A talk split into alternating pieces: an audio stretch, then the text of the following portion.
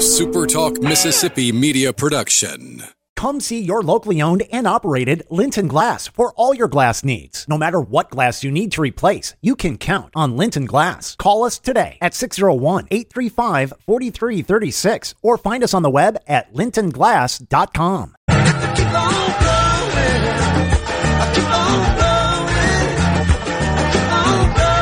Welcome to Weekend Gardening with your host, the Empress of Everything Green, Nellie Neal. Garden Mama's on the radio now to answer your questions and call you. Hello, baby. Hello, hello, hello. Welcome into Weekend Gardening. Thank you so much for being here today. Whatever day it is that you happen to be listening, we are live and in color this Saturday morning, celebrating April, celebrating spring, and celebrating the fact that my yard is not flooded today. This is a good thing. This is a very good thing. You've heard me complain about it. I will continue to do so, but they're going to fix it and I'm going to be there to make sure that they do. Thank you so much for being a gardener, for being a radio listener, for being around, being, being in your car with the dial flipping around, you know, as they say, uh, you may just have wandered in. And we're glad to have you. My name's Nellie Neal. I'm known as the Garden Mama. It is my great pleasure and an tremendous privilege to be here with you, to have the opportunity to talk about your garden and my garden and the one down the street that we either like or don't like. Hmm, in some cases in my yard, there's some things I like and don't like. Maybe that's the way it is at your house too, but certainly in my neighborhood. What's on your mind today? Let's talk. The Super Talk call line is always available to you, of course, 888-808-8637. The C Spire text line is there, 601-879-4395. You all always are so good about sending me pictures and jokes I can't read on the air and sometimes the occasional garden question. All of those things come in on the text line. Thank you very, very much for that. Well, let's see. I got tomatoes. I hope you do too. They're they're small, but they're growing, and uh, this week's temperatures look pretty good for their future. I'm happy to say there is new growth on my pepper plants. Now, for those of you who grow bell peppers, I don't. Um, I grow hot peppers. I like hot peppers better than bell peppers anyway, but quite frankly, it's not as easy to grow bell peppers. So we can talk about that today if you'd like to. You might have a tip you want to pass on to everybody in our audience, or you might have something you want to ask me about it. You might want to say, I wondered how come none of that stuff worked. I wasn't able to get those things to grow. Sometimes it's simple, sometimes it's complicated, but we can talk about it. Um, there's no question but that this is the place for it, and now is the time because guess what? This is the springtime. Um, Paula's here with temperatures rising in Caledonia, by the way. Hey, how often should I water my outdoor containers with peppers and tomatoes? Well, she's in zone 7B in case you didn't know that. That means that it is, things are not as hot there. They'll, they'll be plenty hot this summer, but they don't heat up quite as quickly as perhaps say in Hattiesburg or somewhere else in, in zone 8B or even zone 9A, which we have all of that in the state of Mississippi and our immediate environs. Um, you know, the, the, the closest to us, the closer to us that you get, the more likely you are to be a gardener because we tend to be the folks that garden all the time and year round. As to how often you should water a container, it really sort of depends on the container. And I'm, by that, I'm, I'm very serious. If the container is large and full of soil that holds moisture, for instance, a potting soil maybe that has the, the um, little pellets in it that hold water, or one that you've mixed yourself that does the same thing, you're not going to have to water as often as if you have them in a smaller pot with a very, very, very well drained potting soil either one of those can work, but you do have to manage the water properly. My test, generally speaking, my test, I certainly don't ever want anything to wilt. You know, if a tomato wilts, you've lost ground. And so that, that's the first thing to understand. On the other hand, if it can't, if it stays wilted, for example, and there's no sign of blight, it's probably overwatered. We don't do that very often, but sometimes we do. In that container, though, I'm just going to put my finger in, take my finger, put it in the top of the soil, and when it is, in fact, dry up to the first knuckle, that's time to water, or maybe a little bit late for watering. I generally water my containers. I grow um, tomatoes in a five gallon bucket and I, I water those usually twice a week if it doesn't rain sometimes only once, just depends on how that soil feels. But it's a really good project to be doing and certainly a great time to be asking that particular question because we're all getting into our rhythm a lot of gardening really is just a rhythm. You're, you you pick the time of day that you like to go out and walk around and see how things are doing. Um, you may, like me, you may be still picking up things that fell down in the last uh, storm, you know, last uh, wind situation, excuse me, that came through your yard. And indeed, there's times when there's let's face it, you know, the squirrels throw things around and and the cats may disrupt a flower bed or two and Unfortunately, we had marauding dogs this week in my neighborhood. So there's always something to be done, something to take care of, and something in many terms um, to clean up a little bit after. But you pick that time of day, you walk the garden, you watch for what's doing right, what's not doing so right, you take the take the action or at least make a mental note to do something about it a little bit later on and that's the really the rhythm of the garden it may be that that watering comes in there maybe that fertilizing comes in there maybe that grooming the plants comes in there regularly or irregularly but taking a walk and looking at the garden every day is very very important and something that all of us can do even if it's an indoor garden all right oh that's beautiful my goodness that is just just lovely. Um, this is this is really beautiful. They're they're sending me gorgeous pictures, Jeff and Brenda in Hattiesburg. That's so so pretty. I love love love irises, and in fact, the better they bloom. I have a patch of, of not quite as purple as this in, in that, as it looks in your photo, but it's a pretty one as well. And this really is the time when those very narrow leafed irises come up. The beardeds have bloomed in many places, and now we're getting the, the more traditional um, looking iris. That's gorgeous, just beautiful. Um, let's see so far six leaves. I have to really get up close to that one, Ken. I don't know what your what vine that is, but it does not look like poison ivy to me. Okay, okay. Sometimes you have to blow pictures up and get them up right close to your head in order to look at the pictures. But the, if you will, if you have a camera that takes a portrait and you want to send me a plant to identify, that is the best way to get it to me because I can see it better. Okay, okay. Appreciate that. Well, now, this is a beautiful flower that has turned out not to be extinct. I'm really happy about that. Um, I can't say, I can't say that I know anything at all about Gasteranthus extinctus because it was extinct, but I wonder if they're going to have to change the name because it's not. They discovered it in western Ecuador. This is a screaming orange wildflower. Beautiful, beautiful flower. If it can be cultivated, you can bet that it will be, okay, because it's just gorgeous. Um, they've only seen it in Ecuador's cloud forest, and the last time they saw it was in 1985. That's why they called it, they named it Extinctus. They believed it would soon die out. The good news is um, that even though that area, the cloud forest there, was deforested pretty much in the years that followed, um, this was not one of the species that has been lost. So within days um, of Western in Western Ecuador in 2021, they found it. It's really very exciting. There are there are not that many indicators of its existence, but they were able to find enough to take some DNA samples, and in fact, um, it's it's in, scattered around in, in, a small section of what's left of that particular forest. Guess who it's related to? Mm-hmm. This is one of the gesneriads. This is in, related to African violets, and it is a lovely, lovely flower. Um, it, it is the, the African violet, of course, is another tropical flower that we grow here a lot, and indeed, this particular um, they're, they're now working on finding out where more of these are, if there are any more. But I want to know if they're going to change the name of the plant. Hmm I have to call it Orange Wonder or something like that. something something a little bit different anyway. I think that'd probably be a great idea actually. Have you ever been in the situation of wondering if, why you didn't know a phrase, why you didn't know something? Um, I, oh, how pretty! My goodness, those containers with the peppers in them are just gorgeous. I think those are going to get need watering about three times a week from the size of them and the very good health of the peppers, by the way, in Caledonia. Y'all are doing great. That's marvelous. There are an awful lot of bits and pieces of work being done in the scientific community about plants and about, frankly, how to get them to grow better, how to uh, improve the quality of photosynthesis, if we put this in a, a, a, research or collegial point of view.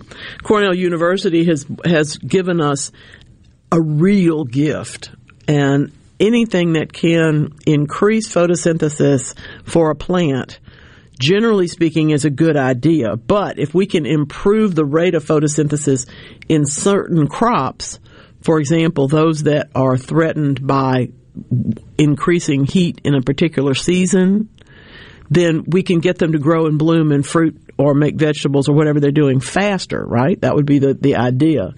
And my, um, my, my big question is always, what's the point? Okay, well here's the point. As temperatures rise on average through the years, and they have and they are, okay, Plants, as we have talked about many times, cannot adapt as quickly as, say, animals that can pick up and move. All right? It's very difficult, you know, for that plant to reach into the ground, gather up the roots, and run up the hill or, or down the hill or to a wetter place or to a drier place. It's not, doesn't happen so quickly. So, we have to find out ways to help them exist in that space. And what they're doing at Cornell is trying to figure out ways to adapt plants, to help plants adapt and still produce particularly food crops. This is, um, I love this, improving the efficiency of Rubisco by re- resurrecting its ancestors in the family Solanaceae.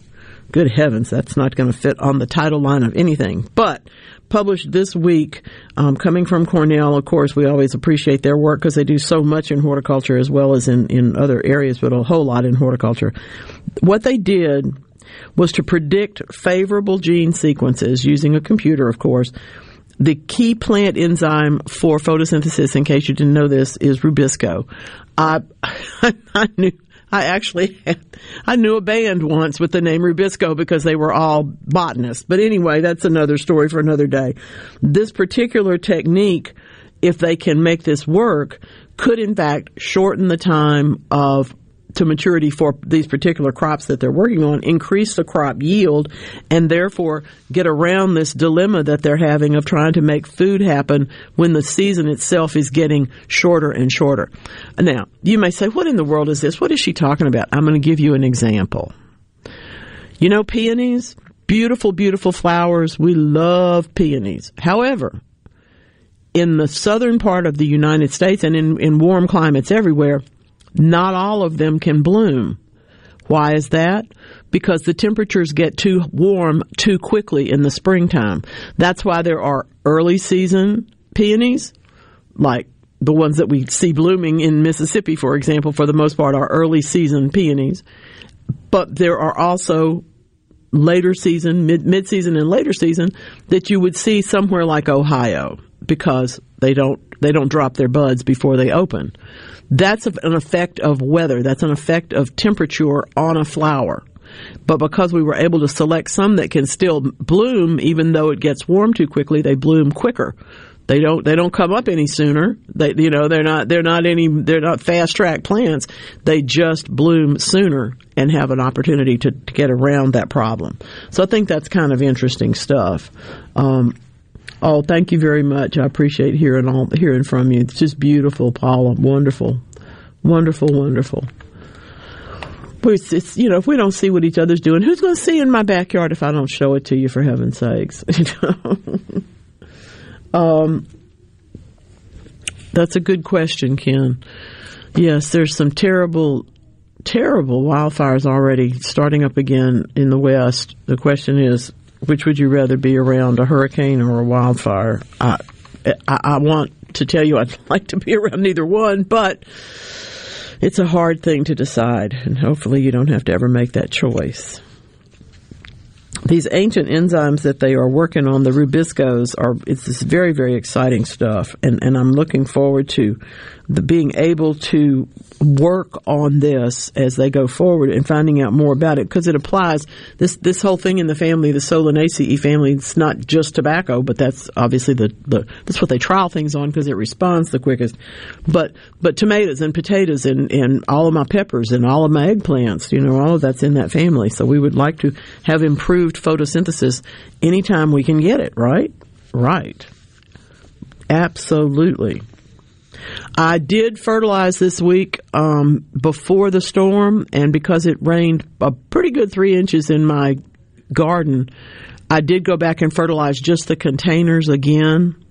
Um, if if you happen to follow me on Instagram, you will see the flowers in a video today. You will also see that there's a couple of other posts, but you will see the flowers that I am so fond of that I did not fertilize, and that is Telstar dianthus. If you're looking for an annual flower by definition, but one that continues and continues and continues in zones 8 and 9. Look for Telstar dianthus. It doesn't look like the other dianthus but it has that classic pinwheel shaped flower in endless combinations of colors and fringes and all that sort of stuff. But once you get it into your flower bed, you will always have a very low edging plant that is just beautiful and it does bloom a lot. This this particular one is blooming more now than it has in the last couple of years, which is unusual for a plant that we call an annual. but it, that's it, it, is not annual in in my garden, probably not in yours either. Um, I like it because it is effortless, but I also like it because its colors are very, very bright and because of the way that it fills its space and then the plants knit into one another. You're always looking for that quality in an edging plant. Anything that you want to be maybe six inches tall or eight inches tall, the idea is that it would fill that whole space. And that makes, makes me very happy when it does that. This morning it's particularly lovely. Let's see. Um, Bob's in Pontotoc with crabgrass and other stuff in his St. Augustine lawn. What is the best herbicide for St. Augustine grass? Well, there's a couple. And more than likely, what you are going to want to do is get yourself to the garden center, choose a product labeled specifically for St. Augustine and for crabgrass. In other words, there are some pre-emerge control products that you could put on there, but that's not going to solve your crabgrass problem because it's already there. It's not you're not you're not suppressing seeds that are going to come up. You've already got the issue. So you're looking for a post emerge to treat it, but you're also looking for something that can be used on St. Augustine. That's really important. More onion flowers. Oh, and the thyme bloom this week. My goodness, that was delicious. Um, uh, I, I always appreciate when that happens because I want to thicken the plants. So when the little thyme goes to bloom, I have to cut them all off, and that means I have to go make vinaigrette, and it's delicious. So give yourself the opportunity to put to work all of those things that you're not too sure. Should the plant be doing this? Well, if we're lucky, just about every plant's going to bloom. So let's put them to work. Stick around. This is Weekend Gardening.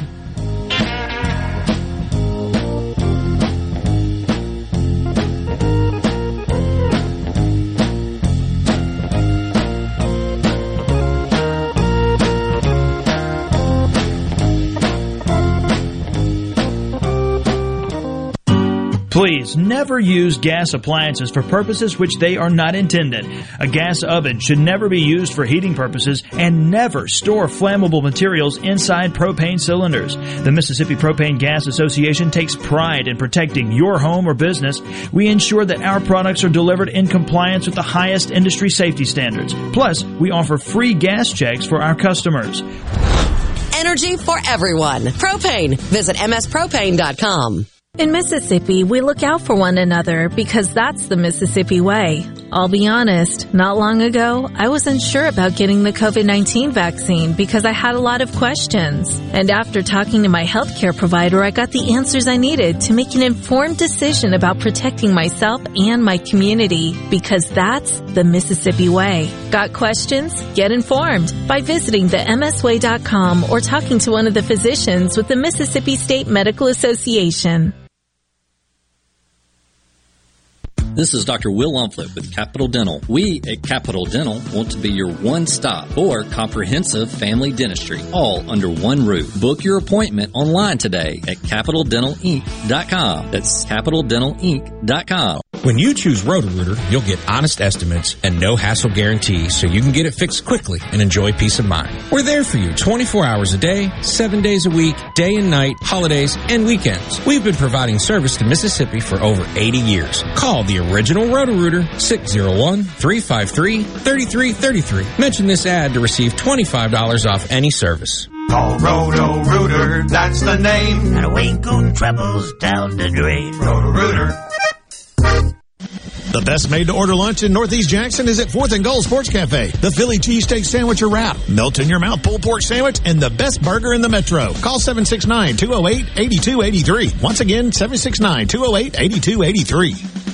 Attention! If you deal with anything from minor to extremely hazardous environmental spills, you've got to check out the full line of absorbents at ESI Supply. They've got white and gray absorbent pads by the bundle or by the roll, sock knit broom products, oil gator, oil dry, spill kits, and more. Just because you haven't had a spill doesn't mean you won't. Give the guys at ESI a call to find out more about how you can be prepared and protect your business's liability. 601-933-4910. That's 601-933-4910. Or visit esisupply.net. Are you a hard worker? Are you dependable? Do you have a good attitude? Do you want to be part of a team? If so, the Black Label Bridge Builders at Key Constructors offers lead men and women purpose-driven career opportunities with on-the-job and outside training, leadership development, and benefits. To learn more about what it takes to be a Black Label Bridge Builder, please visit Key's website at keyconstructors.com. Please also follow at Key Constructors on Twitter, Instagram, and Facebook to see regular updates on the Black Label Bridge Builders.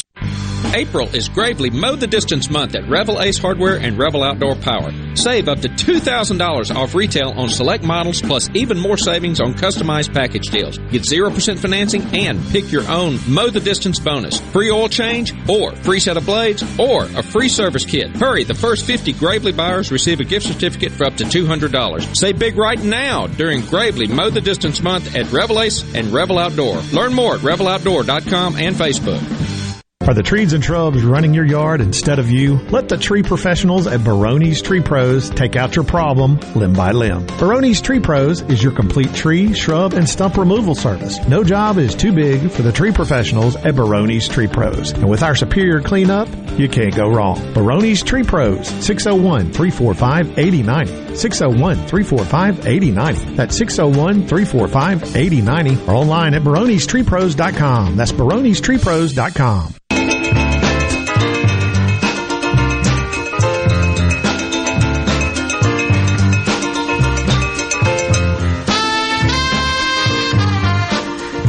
is it time to mow the yard yet? Uh, is it time to mow the yard? Uh, is it time to fix the lawnmower? Uh, is it time?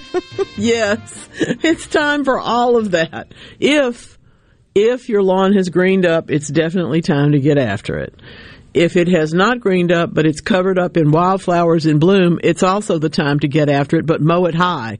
All you're trying to do is lift, you know, in other words, lift your blade up. You're, all you're trying to do is cut the, the heads off the flowers at that point. Those are good questions.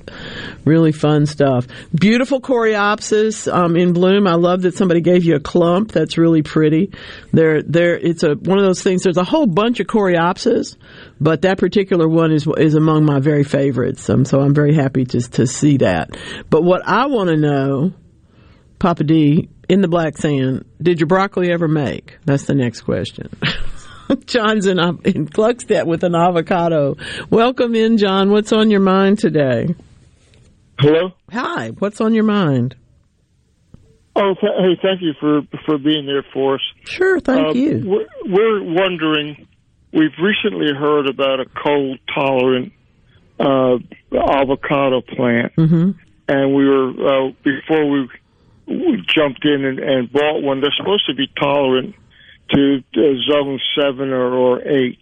That is and the they rumor. said they'll take temperatures down into the into the low twenties, like uh, twenty four degrees Yes. or twenty two degrees for a short period of time.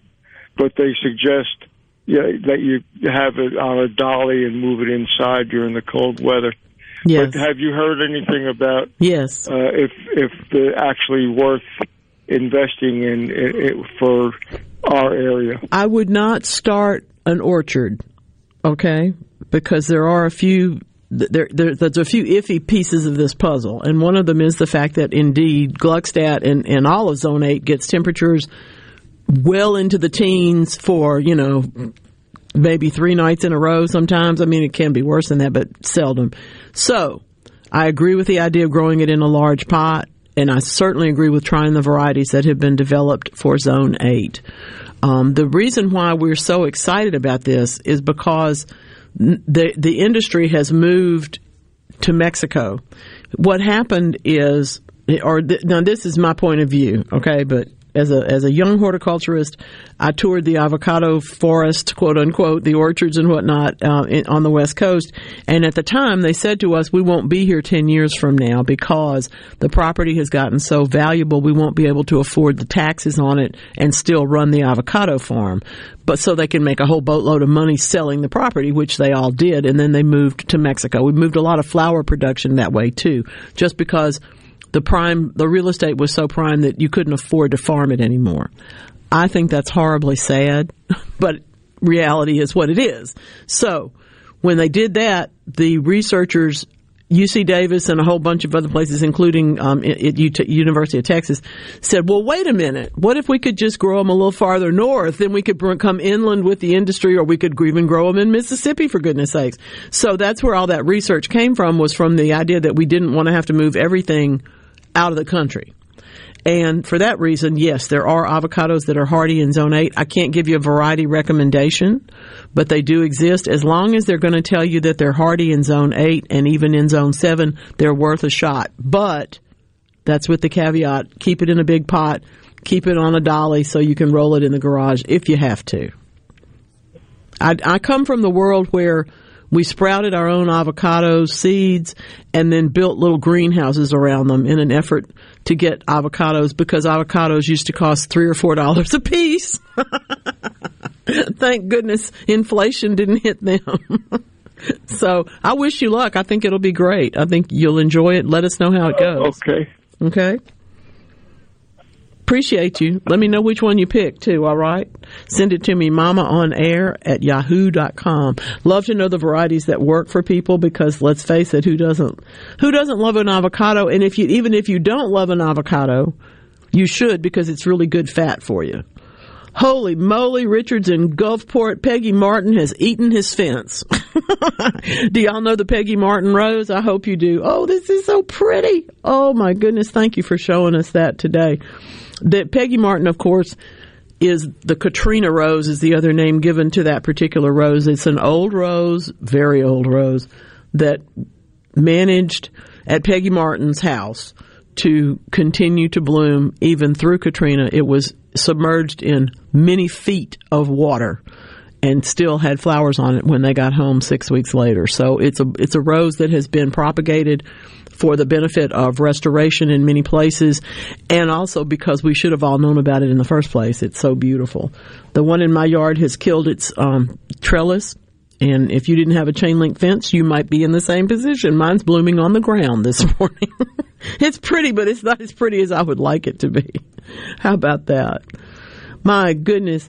Andy's got some gorgeous raised beds. This looks like so much fun to me. I'm going to tell you this. You probably don't want to hear it, but if it was me, I would come in with about one inch of some kind of mulch around all these plants. First of all, to suppress weeds because that's the best thing mulch does for us. But secondly, because as we move from really wet temperatures, I mean really wet spells to really dry spells and warmer temperatures, we want the soil to stay warm now that it is. We want it to stay warm and not get overwhelmed either with water or dry out too quickly. So a little bit of mulch can help with all of those things. It's called ameliorating. It's one of my very, very favorite words. Thanks for showing me that. That's fun. What else did I miss here? Let's see. Um, we looked at everything. Still trying to find out what Ken's vine is, but I'll figure that out. Oh, by the way, I wanted to say this to Bob and Pontotoc and to everybody. Anytime your lawn is half eaten up with a particular weed that's not your lawn grass, the problem is actually not necessarily the weed, it is the fact that the, the lawn can't grow well enough. And in the case of St. Augustine, because it is slower growing than some of its weeds, we can sometimes remedy the situation by fertilizing it, but it's probably after once you get the weeds out, it's probably also going to be a good idea to get a soil test. Your soil may over time get a little bit too acid for the the lawn grass to really do well, and you need to know that because then all, then you can lime the lawn and you'll end up with a better result. But the anytime your lawn is half covered up in any kind of weeds, and yes, I do love a lot of those plants, but when they're in the lawn, they're considered weeds because any plant growing where the gardener doesn't want it is by definition a weed. Okay, so that's that's what I advise to use. Get the weeds out of there and do a soil test because it might help you. It really might help. Oh, let's see. Ooh, Louisiana iris, very nice, very nice. Um, it looks like one. If it's because it's leaning a little bit, I can't tell you for sure. But if it's flat, in other words, um, the beards don't come off the sides like like a bearded iris does, and it also doesn't doesn't have a whole lot of uh, three dimension to it. It's flat and the nose sticks up. That's usually the shape of Louisiana's, and that that color looks very beautiful. It's a very deep purple. I would expect that that is a Louisiana. That's so pretty. I love that. Um, you know, we we all do this. This is such a great sissy. This is just wonderful. We all do that what is that plant on the clearance rack? She bought it on a clearance rack, and so it's we think it's a Louisiana.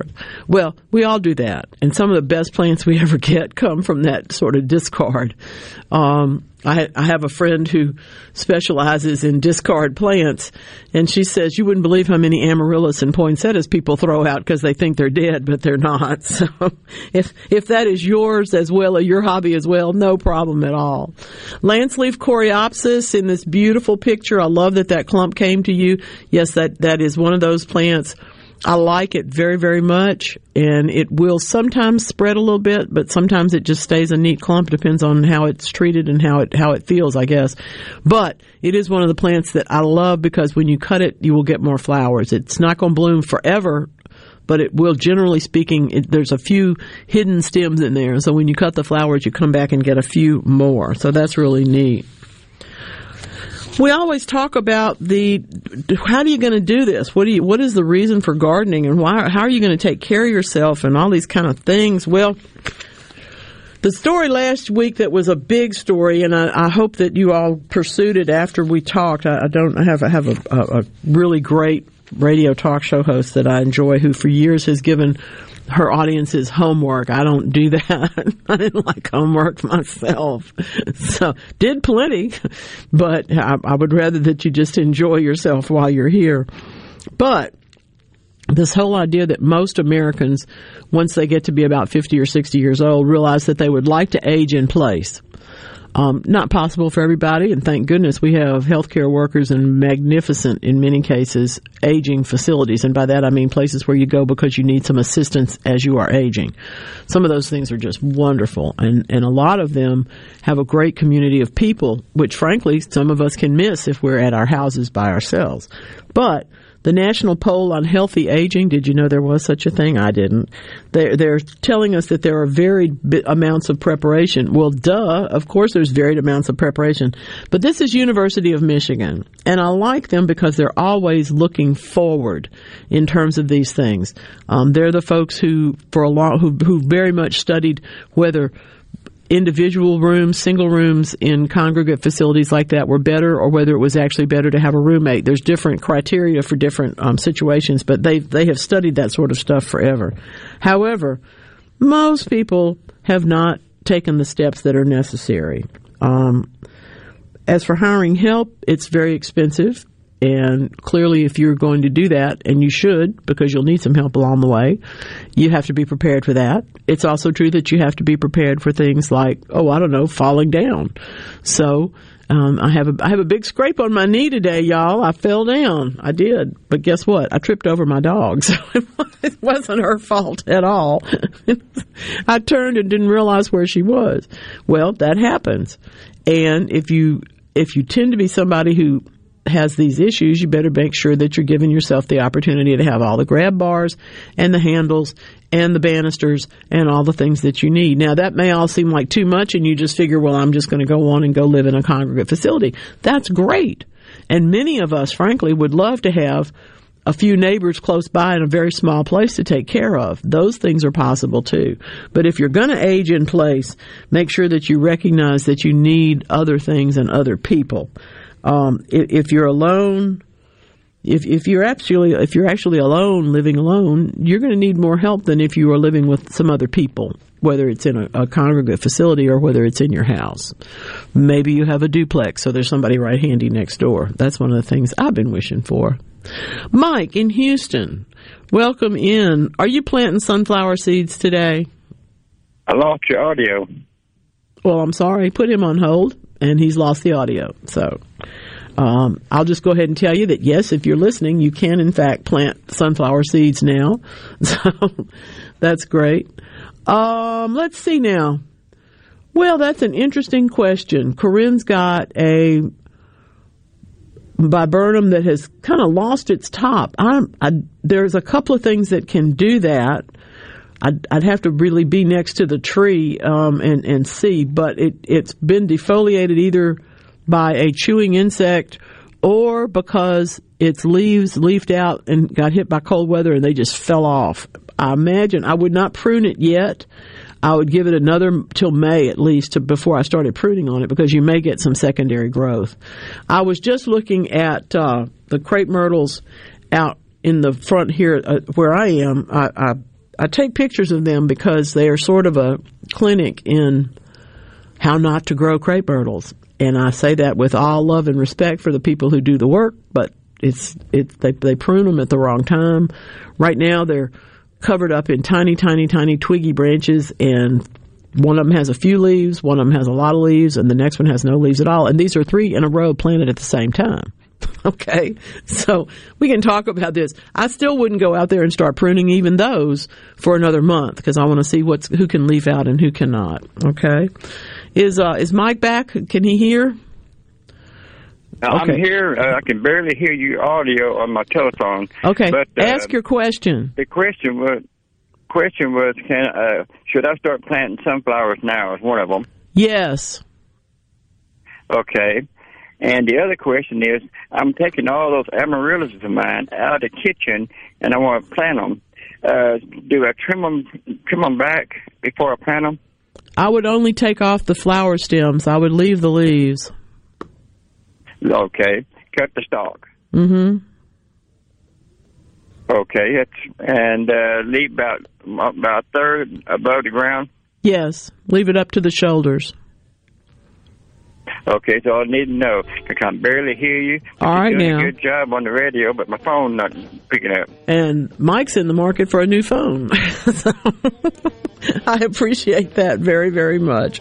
In case you couldn't hear him, he's planting amaryllis from the bulbs. And when you plant them, the bulb, you know, has a little neck on it. You want that neck above ground. You don't want to bury it. All right? Buried, buried things are a little bit hard to get sprouted sometimes. So leave that above the ground. My goodness, so much going on today. Thank you for being here for Weekend Gardening. Let's keep going. This is time for you to be full frog hopping right out of here.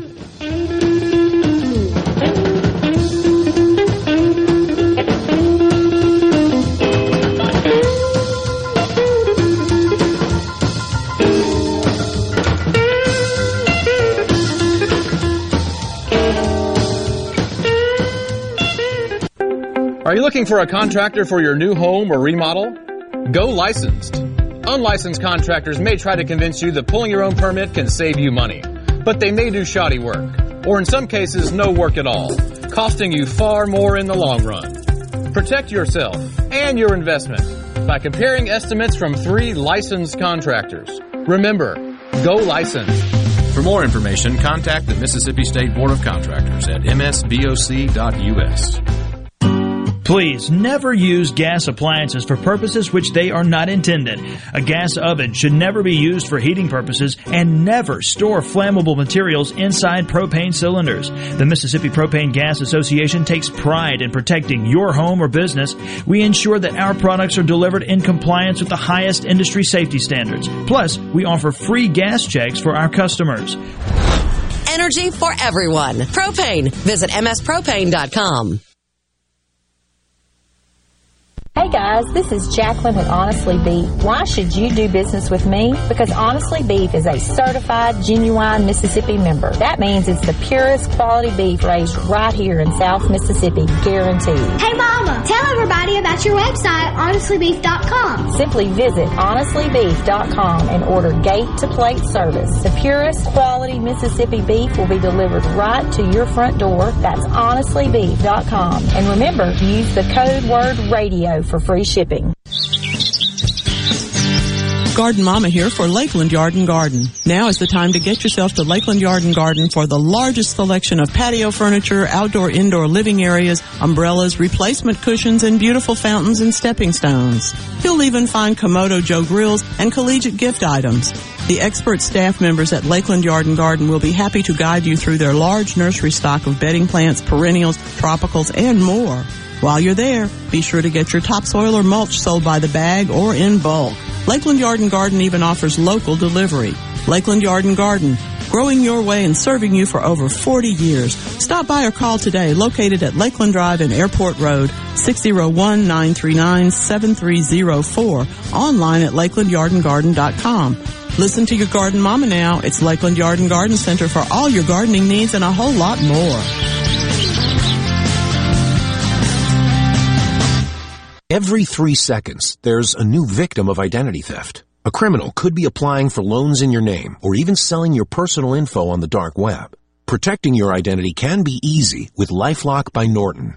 LifeLock monitors your info and alerts you to potential identity threats. No one can prevent all identity theft or monitor all transactions at all businesses, but with LifeLock, it's easy to help protect yourself. Save up to 25% off your first year at lifelock.com with promo code NEWS. For a flipping good time, come down to Cock of the Walk. Celebrating our 40th anniversary at Cock of the Walk. Voted the best catfish in Mississippi with our grilled or fried catfish along with greens, coleslaw, and a skillet of our homemade cornbread. With locations on the reservoir, Pocahontas, and one mile from the Grand Ole Opry in Nashville, Tennessee. Catfish, hush puppies, and fried dill pickles.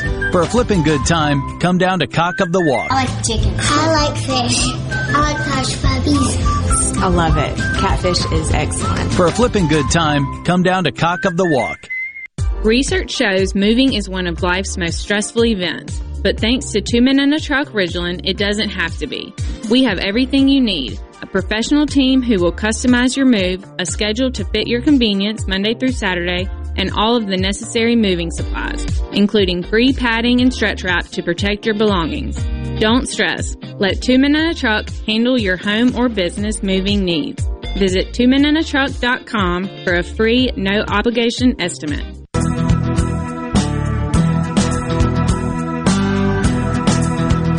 Well, I got a little garden in my backyard, a little hoeing, a little mowing, but the work ain't hard. It's the cutest little place that you ever did see. I've been working in the garden till I turned green.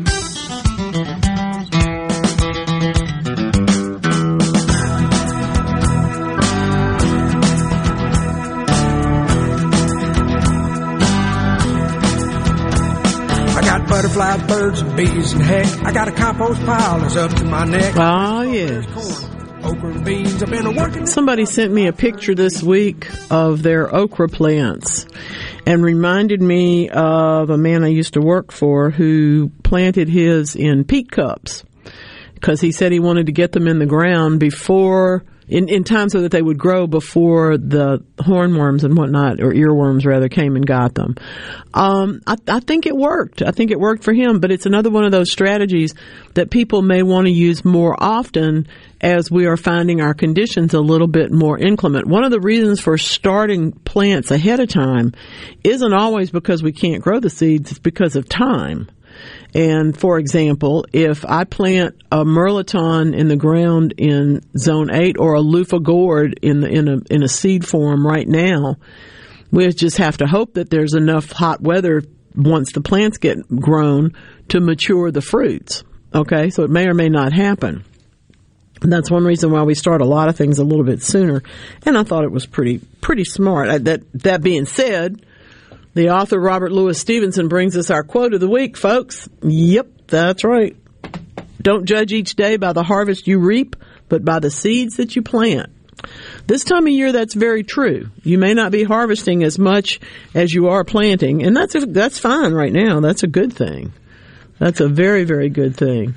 Um, Ken and I are still going back and forth as his, uh, yeah, if it, it, he's pulling the weed again this year, it, it, um, indeed, it, it made him itch when you pull it. I, I, would say the only thing I can tell you about that is to don't pull it with your ungloved hand. Make sure your hands are covered and your arms. Um, so then you're getting that coverage away from you. And indeed, then sometimes you have to go wash the gloves. Okay. All that being said, you may want to use, this may be the case where you want to use an herbicide on that particular place, wherever you feel like the vine is starting from, or you can also reach down into the ground underneath that vine and cut it below ground. That helps. And y'all have heard me say, I didn't, you never heard me say this out loud, but I will tell you that in terms of vines that are really invasive, I have a problem with poison ivy in one part of my garden.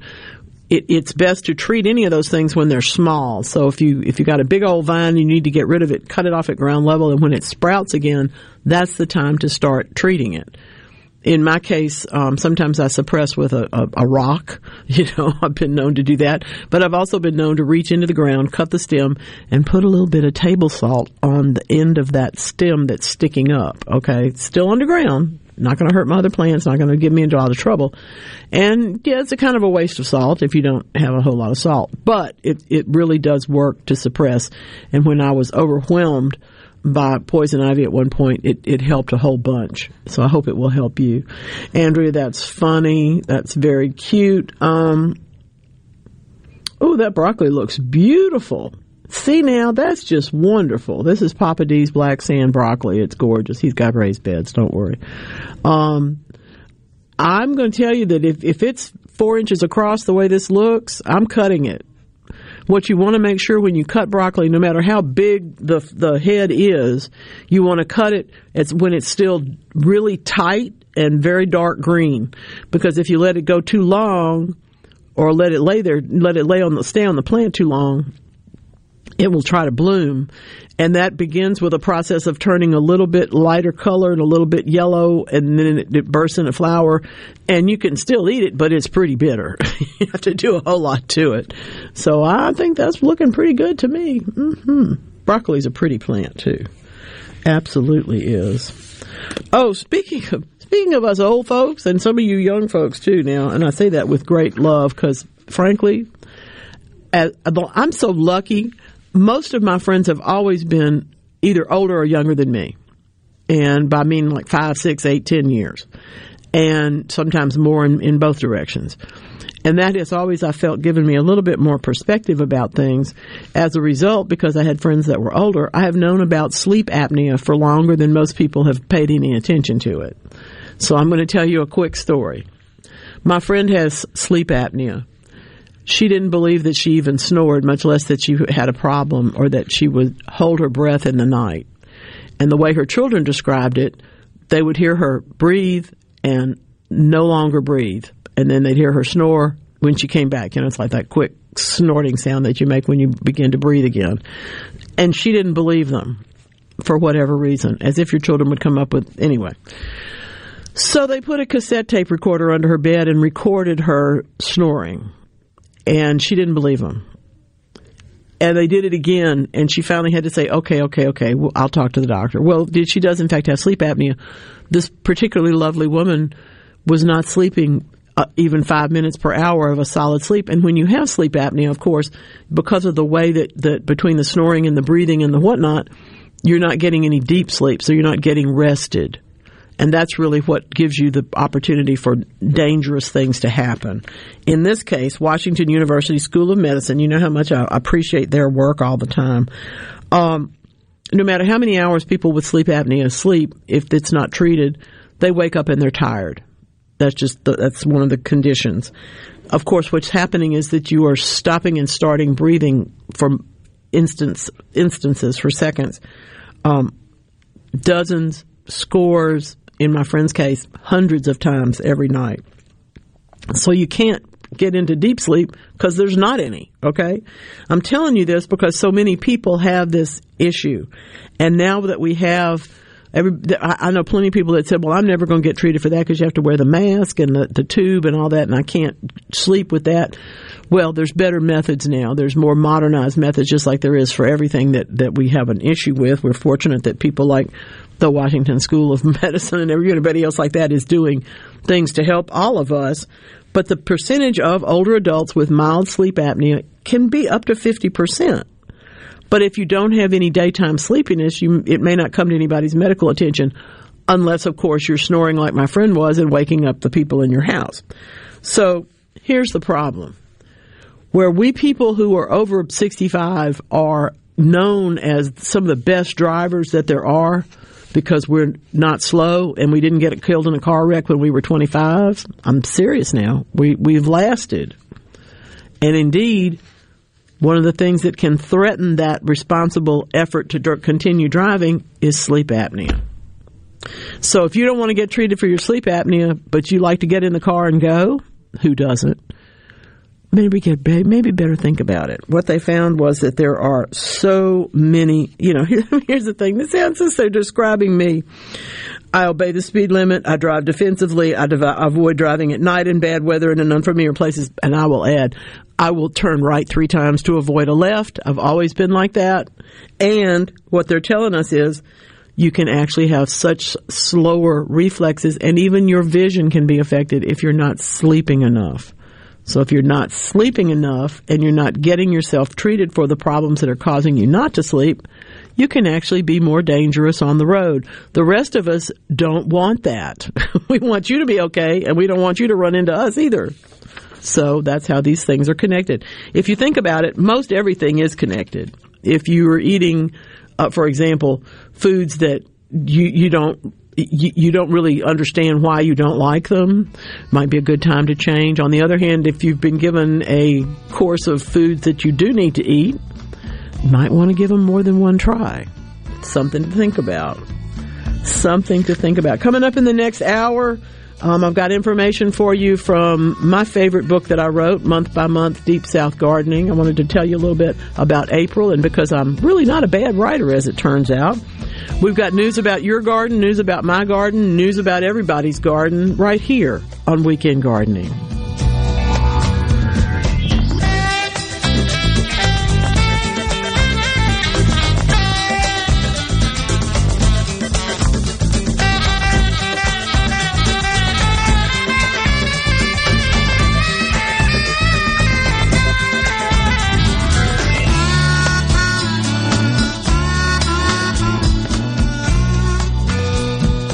April is National Safe Digging Month. Mississippi 811 would like to remind you that the leading cause of harm to underground facilities is excavation damage.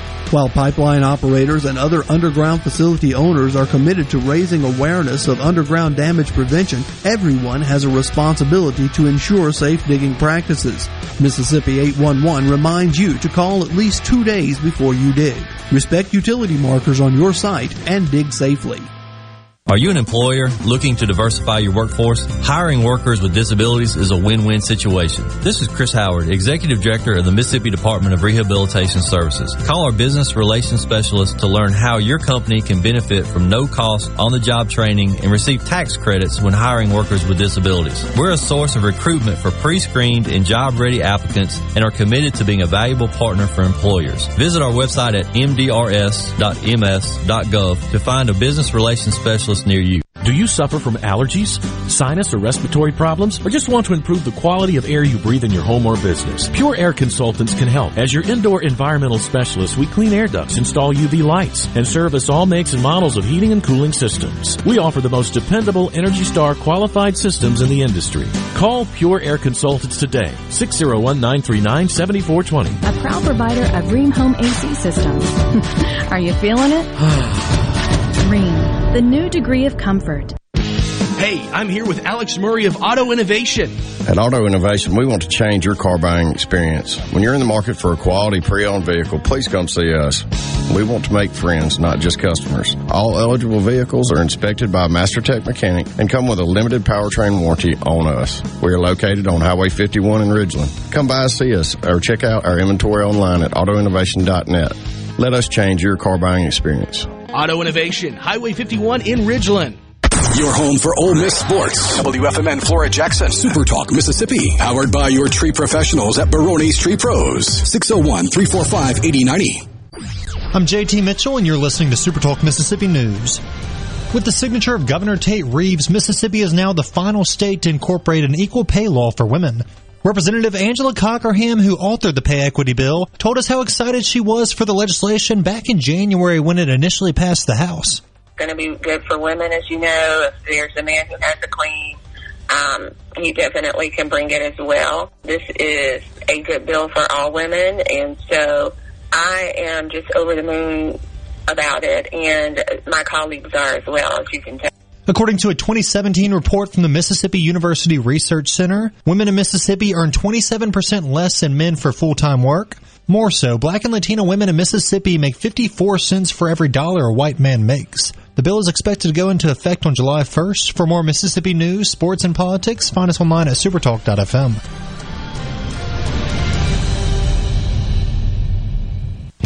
Why is agriculture so important to the Mississippi Farm Bureau Federation? Well, one out of every four jobs in our state depends on agriculture, and it's a $7.35 billion industry for our state.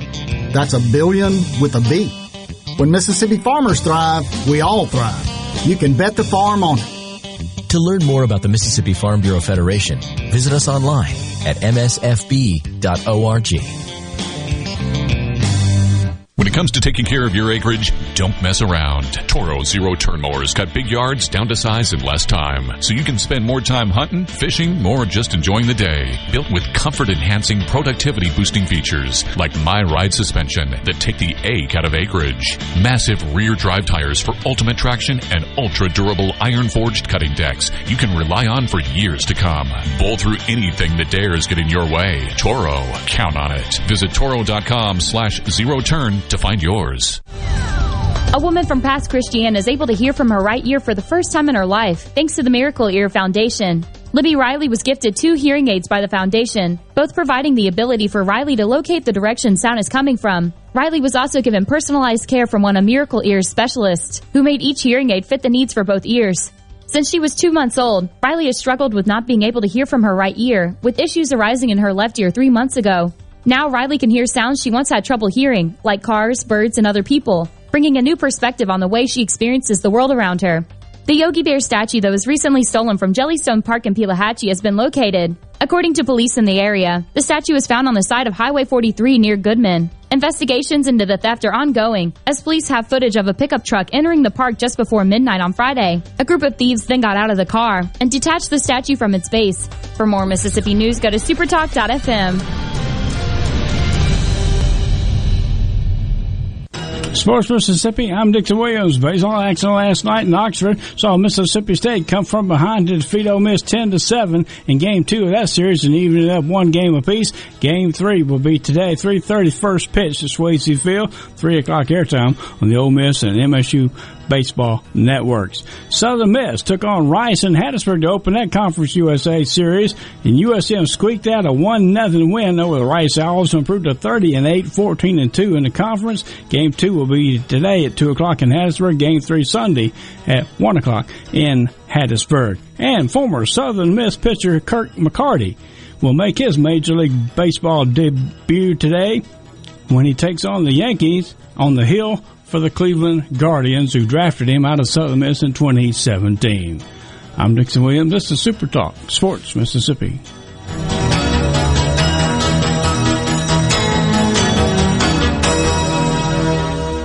Know that nowadays most people go online to look at a business before they spend their money. But what if the online information about your business is incorrect? Or even worse, not very flattering? If your online presence isn't great, you may be losing customers. SuperTalk Mississippi Media Digital's trusted and highly trained team is the answer. We're ready to work with you to help your business capitalize on the power of digital marketing. Call 601-991-2305 or go to stmmdigital.com to get started today. Your business may not be a Fortune 500 company yet You've worked hard to grow your business to where it is today, but are the manual processes that worked when you were smaller now eating into your man hours? As an iSolve network provider, MWG Employer Services can help you save time and money by streamlining the processes of administration of your HR, payroll, time, and benefits, as well as training your personnel to efficiently manage your human capital through one platform. Want to find out more? Visit MWGEmployerServices.com. If you want to catch a couple of USFL games this weekend, a couple of games to watch out for, the Birmingham Stallions take on the Houston Gamblers tonight at 6 o'clock. And then on Sunday afternoon at 2 o'clock, the New Orleans Breakers will take on the Tampa Bay Bandits in the lead for the South Division between those two. And of course, all these games are being played in Birmingham. Then looking ahead to next week on Thursday, the NFL draft, the first round will be on Thursday, second and third round will be on Friday, and then four through seven will be on next Saturday. A couple of names to look out for in the first round. Charles Cross, offensive lineman out of Mississippi State, is projected to be a number six pick, maybe by the Carolina Panthers. And Matt Corral is expected to be a late first round pick, possibly even by the New Orleans Saints in the first round. And then the third round, Martin Emerson out of Mississippi State and Sam Williams out of Ole Miss could be called out as well. I'm Dixon Williams. This is Super Talk Sports Mississippi.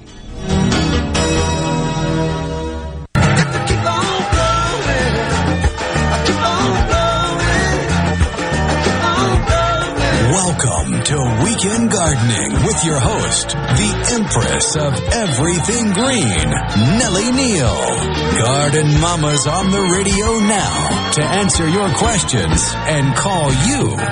Hello, baby. Hello, hello, hello. Thank you so much for being with me today. Weekend gardening is the highlight of my week. And I so appreciate those of you who are kind enough to tell me that you kind of like it too. You're very sweet. And it also means a great deal to me because as we all know, this is the world where if you don't get the views, if you don't get the ears, if you don't get the listens, if you don't get the likes, then, you know, you kind of don't have as much of a platform as you once did. And y'all are just wonderful to me. I thank you very, very much for that. And I, of course, am Nellie Neal. I was raised not to say I. And as a result, anytime I write something, I still go back and count how many I's and me's there are in it and I take out half of them sort of the Coco Chanel attitude about verbiage. You know, Coco Chanel, famous fashion designer, said, when you go to the mirror after you're fully dressed, take off two accessories or something to that effect. In other words, don't overdo it.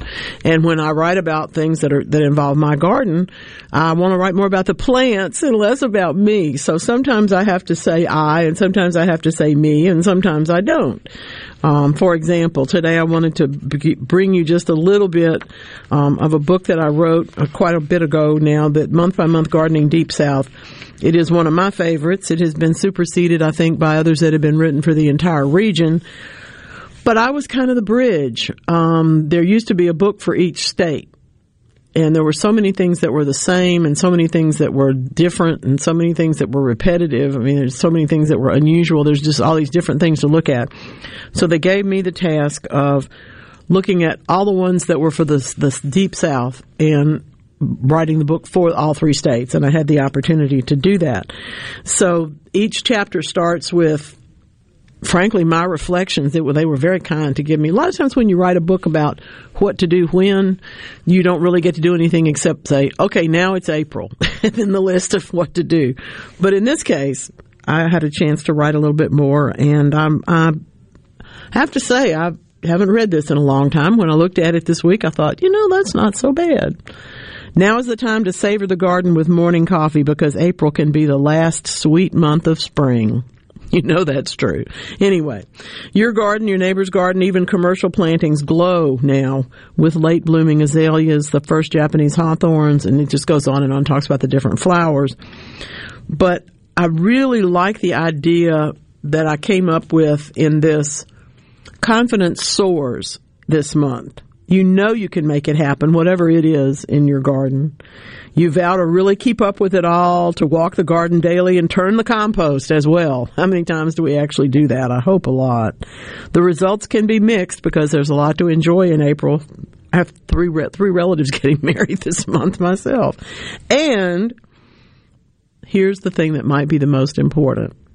The sense of getting ahead can lead to frantic planting especially if March was chilly and wet. Mm, yeah.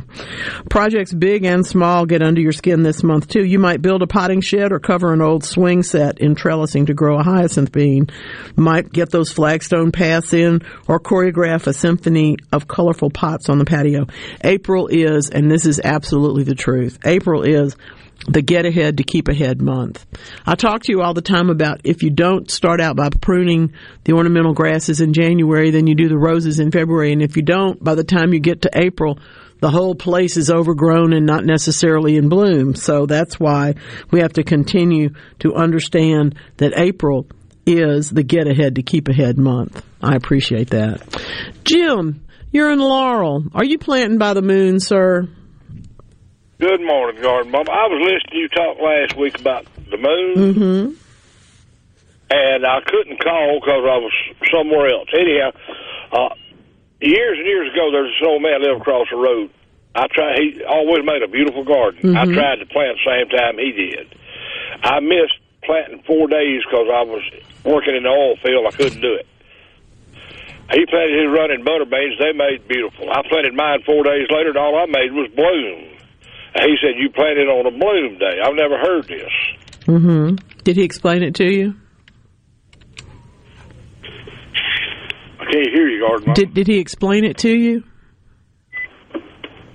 Ma'am? Apparently the callers cannot hear me talking. Okay, I'm going to tell you what, Jim. I'm going to let you go, and I will talk, and we'll try and get somebody to fix that this week so that next week the callers can hear me. I'm talking just as loud as I am all the rest of the time. But thank you, appreciate you very, very much.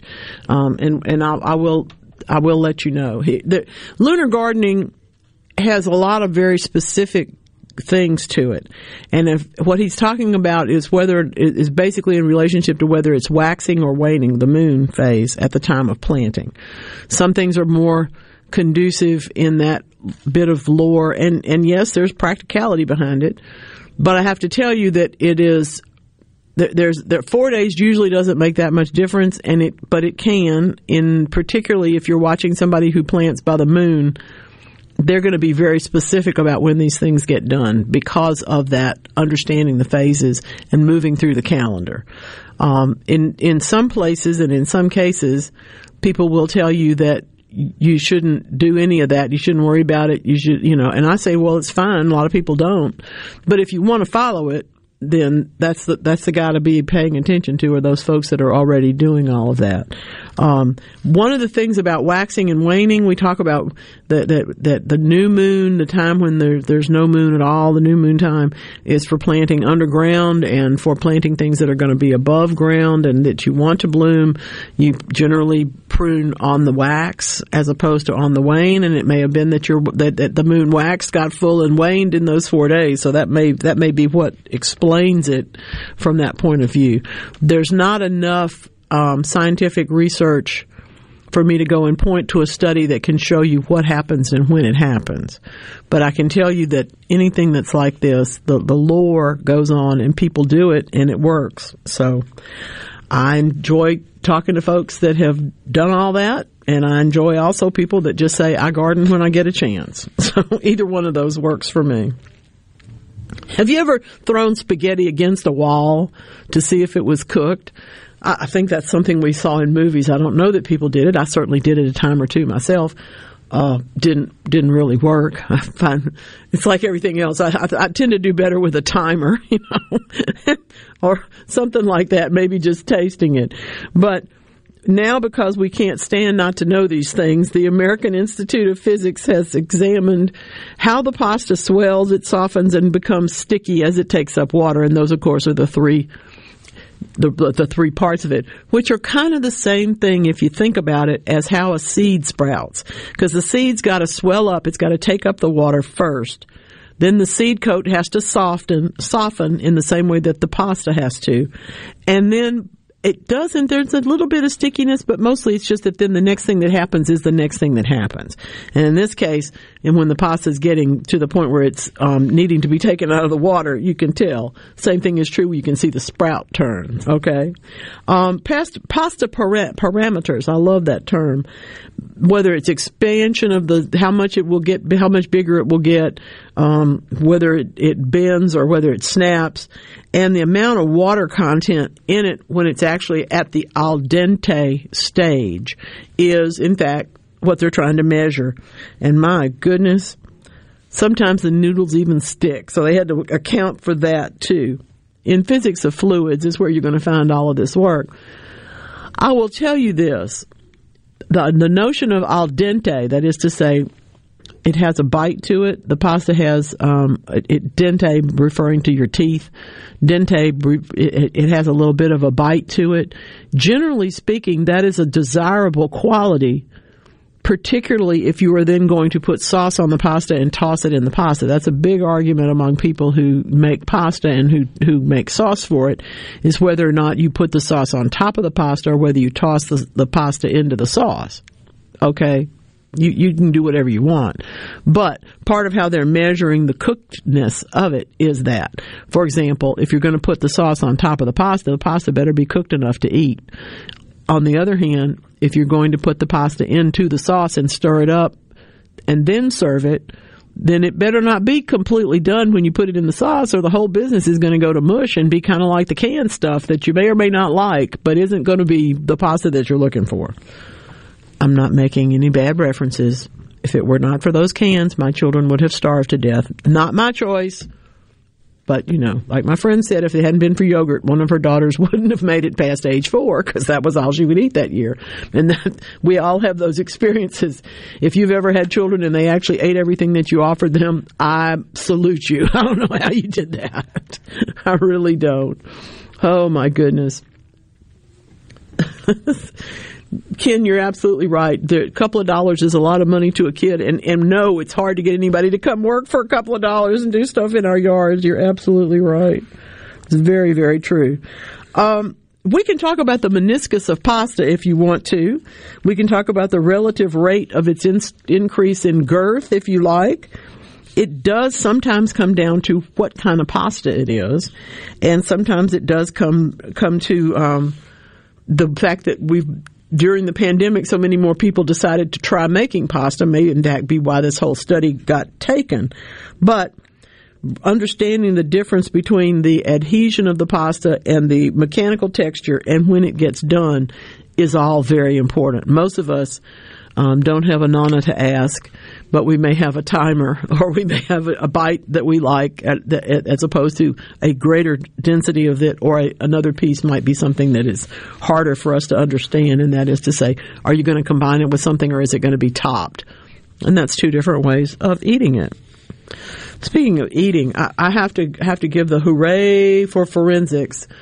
Somebody finally wrote to me this i waited and waited and waited for somebody to finally write to me and say did you invent the term garden forensics? No, I didn't. Uh, I don't think. I, I don't. I don't know anybody else that uses it, but forensics is such a common term now for explaining, investigating, researching, and documenting what happened.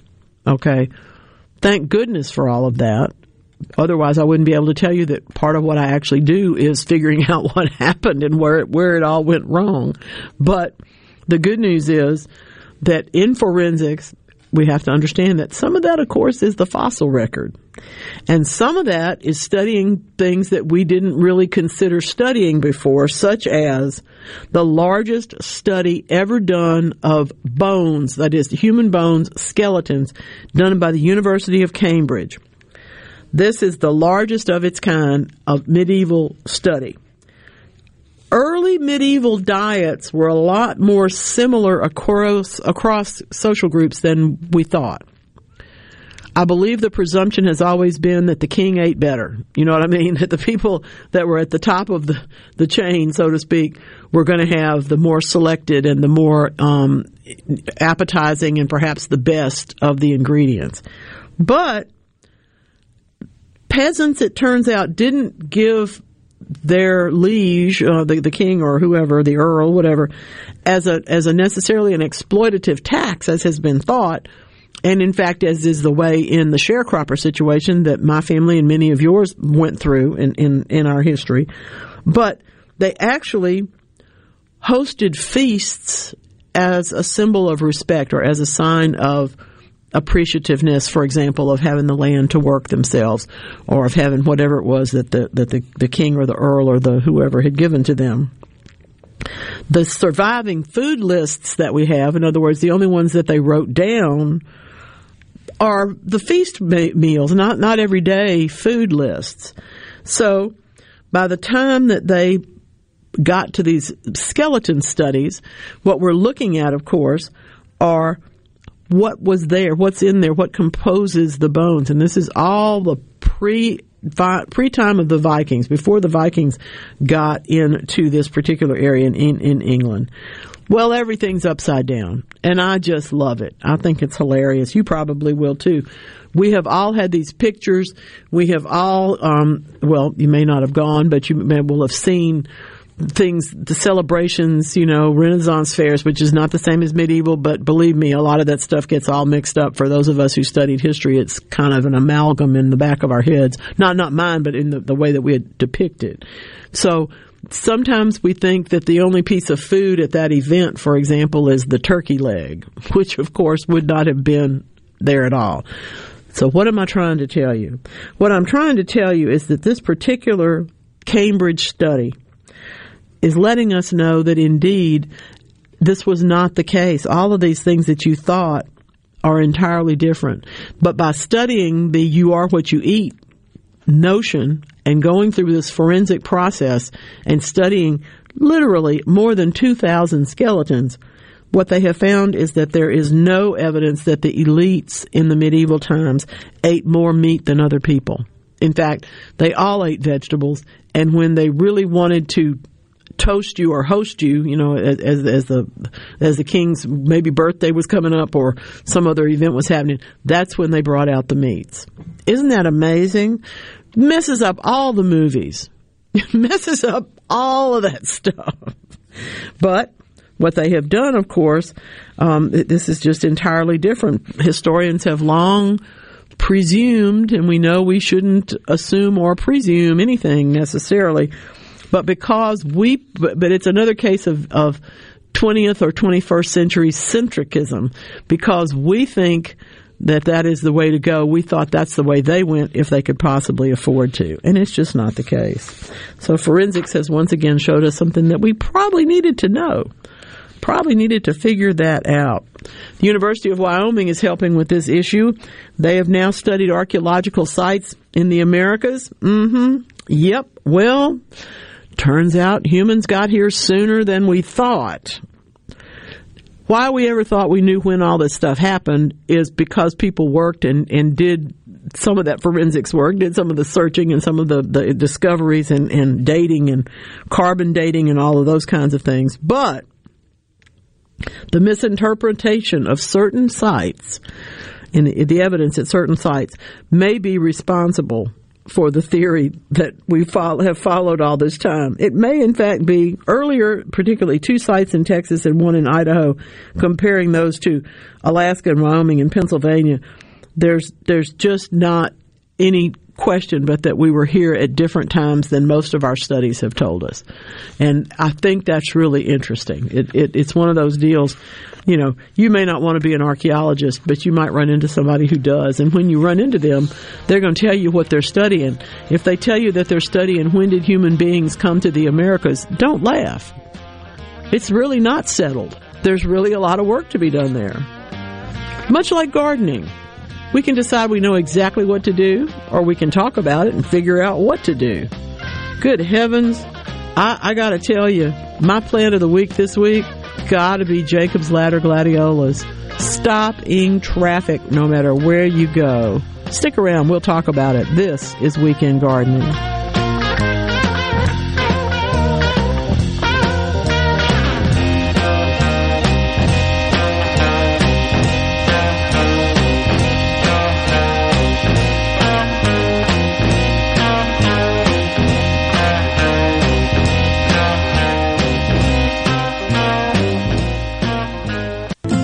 Mississippi, we look out for one another because that's the Mississippi way.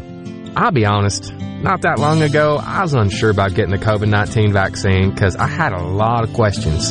And after talking to my healthcare provider, I got the answers I needed to make an informed decision about protecting myself and my community. Because that's the Mississippi way. Got questions? Get informed by visiting the msway.com or talking to one of the physicians with the Mississippi State Medical Association. I think the teacher's asleep. Looks like he's dreaming. Man, I can't wait to hang up my team mascot. I, I think he's having a nightmare. No, this is just part of his lesson plan. He's trying to show us that calling Mississippi 811 before you dig is so easy, you can do it with your eyes closed. Call 811 two days before you dig, and let's have zero damages, zero injuries. What do your customers expect from you? Consistency, reliability, a healthy place for them to frequent, and fantastic customer satisfaction? That's the same thing you deserve. And you'll get it from Jani-King, the king of clean. We currently clean and disinfect over 350 businesses, buildings, healthcare facilities, schools, and offices here in the Jackson area with a 99.99% customer satisfaction success rate. Plus, our average customer retention rate is eight years. For your clean and healthy building, go to JaniKingCleans.com. That's JaniKingCleans.com now. Jani-King,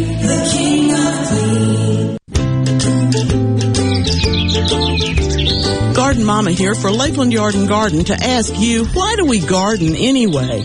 Are you looking for a beautiful retreat where you can get away from it all? Seeking to reduce stress?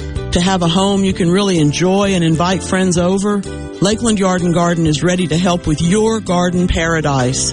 In addition to being a complete nursery, greenhouse, and garden shop, Lakeland offers patio furnishings, including couches, chairs, tables, and much more. Let the professionals at Mississippi's largest garden center help you get away from it all right there in your own backyard. Why do we garden? Because we love it. We love the outdoors, and yes, we do want to get away from it all sometimes. Lakeland Yard and Garden is celebrating 43 years of serving all your garden needs. We're growing your way at Lakeland Yard and Garden, Lakeland Drive at Airport Road.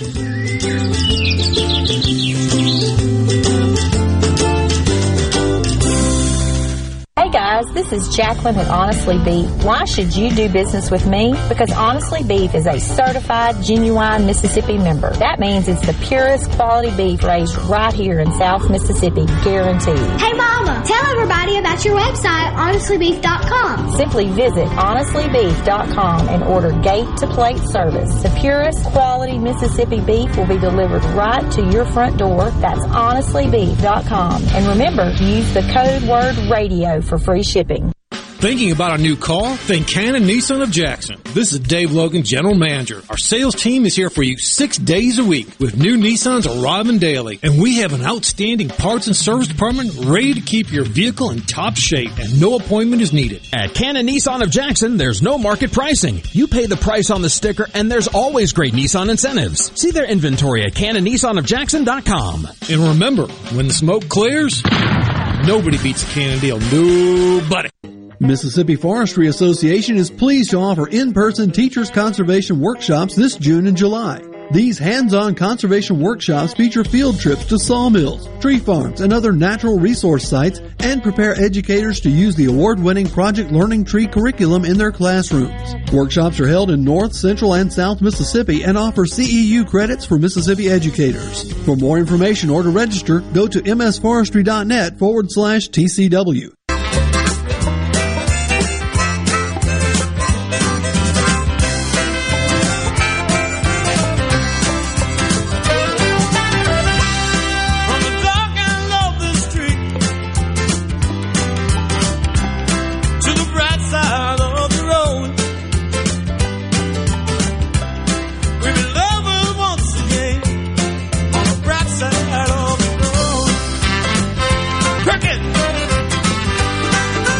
Y'all know what a fan I am of uh, certain musicians, and one of them is, of course, Bonnie Raitt. She has a brand new album dropping this week, and just as I am pretty impressed with Van Morrison's new music, I'm very impressed with Bonnie Raitt's new music. I encourage you to check it out.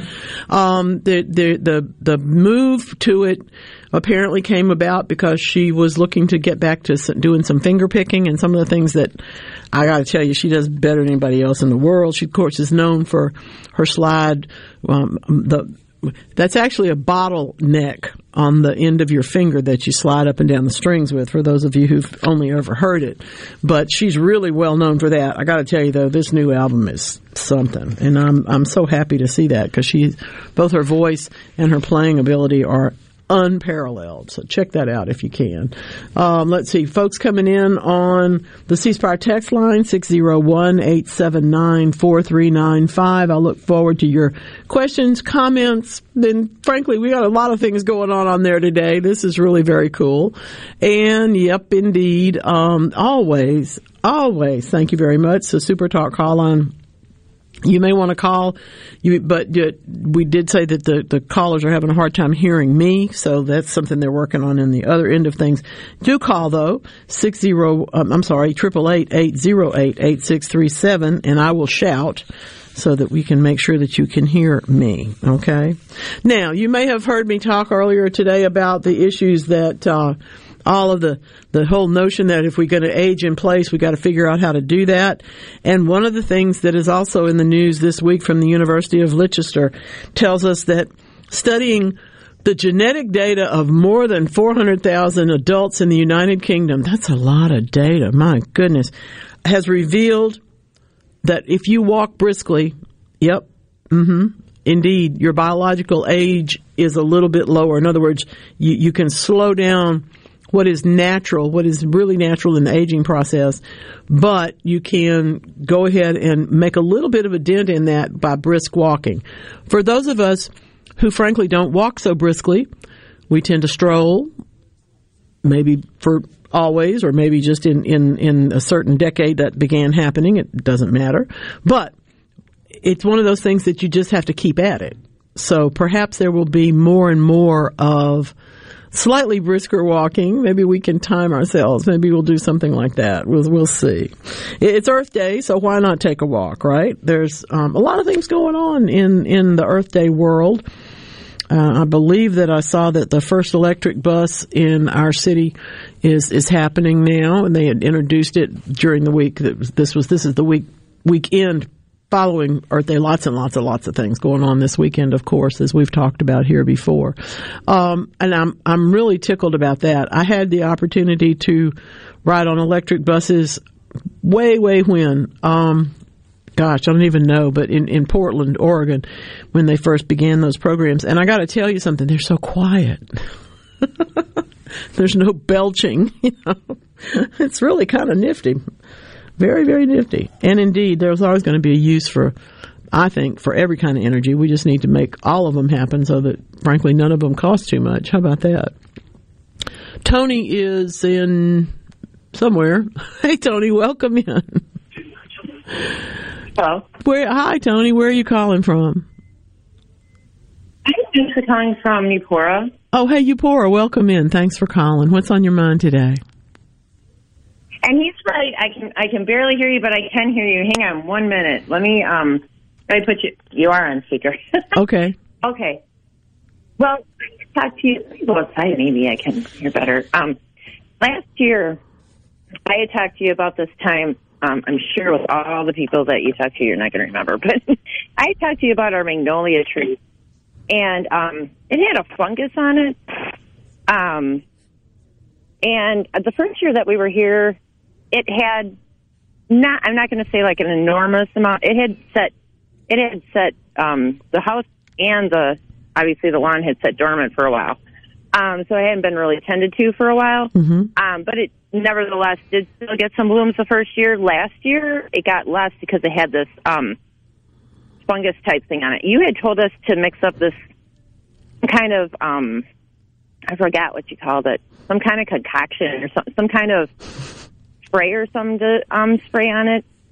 Um, I can't remember. You told us to mix it all up and spray on it, and it actually did work. Um, and I'm looking at it right now, and where we sprayed it uh, from the bottom of the tree to about not that I mean up to where the branches are, um, still looks pretty good. I, I mean, I can see it still on the like the branches. Mm-hmm. And I'm just wondering how what can we put on that to try to make it Okay. be better this year. I'm going to need some pictures. So what I need for you to do, please, is sometime this week, send me an email with photographs of both the damage up close and the tree taken from, you know, where you can see the whole tree.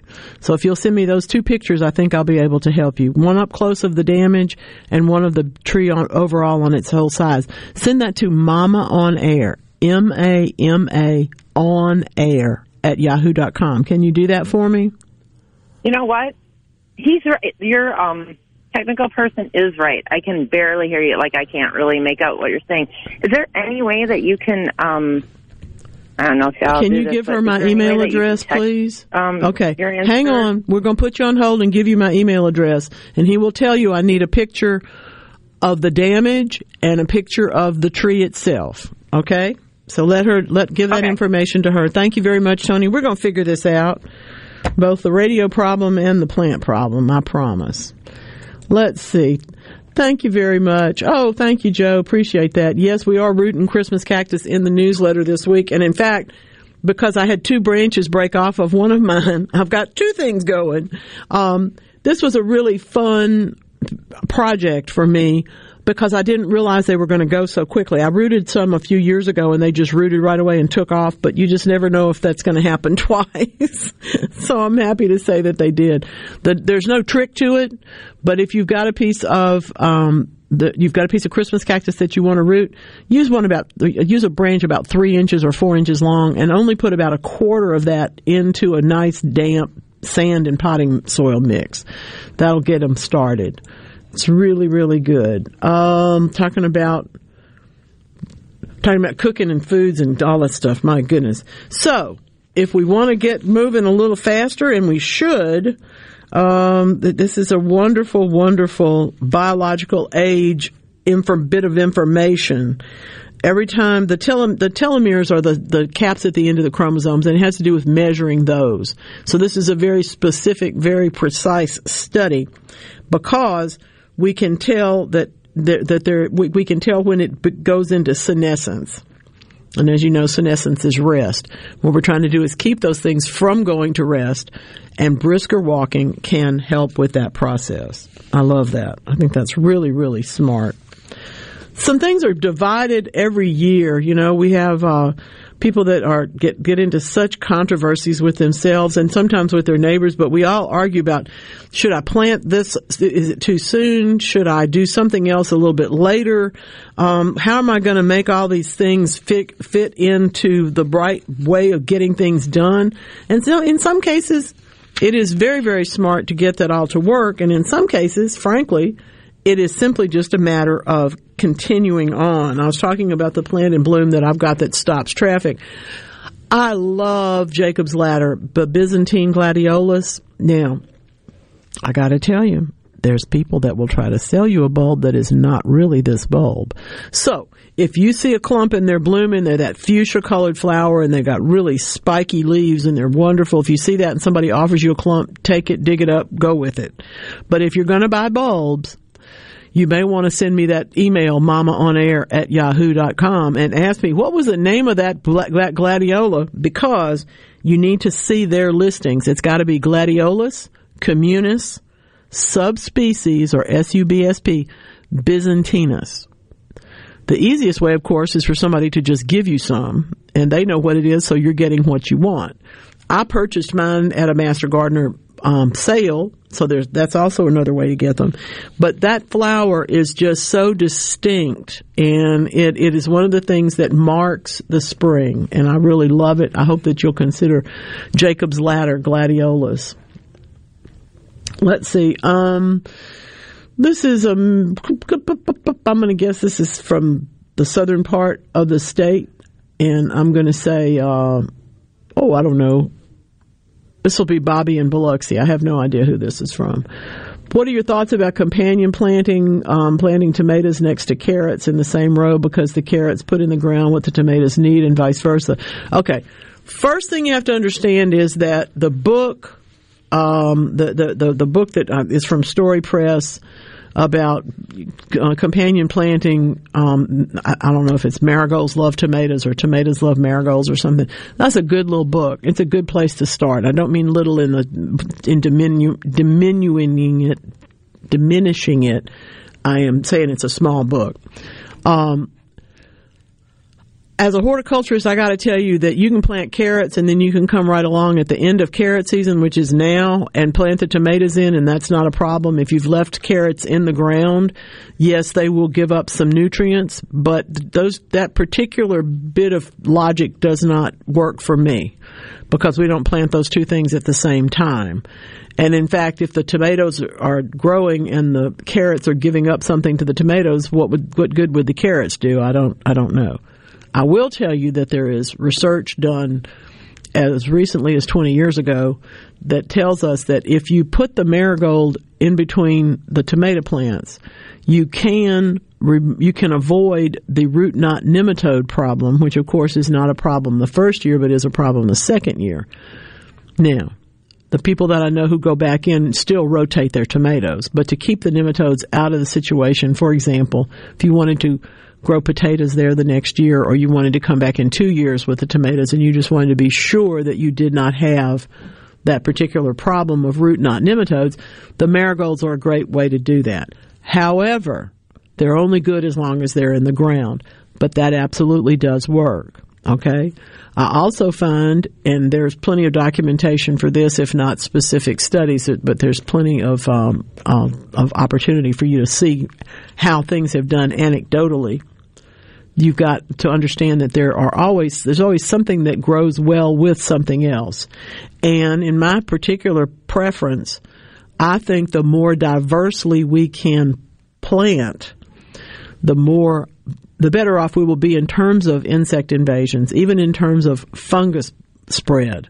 Because if you got a tomato and then you got a basil and then you got a marigold and, then, and a big marigold, not a little tiny cute marigold, but a big marigold, and then you got another tomato, that's a lot of different scents for the insects to have to get through and get from to one to the other. Plus, if they do get in, if a fungus starts on one, it can't necessarily just leap over to the other tomato because their leaves are touching. It changes the, the dynamic of the ecosystem that you've created in the garden, and it makes a whole lot of sense to do it that way.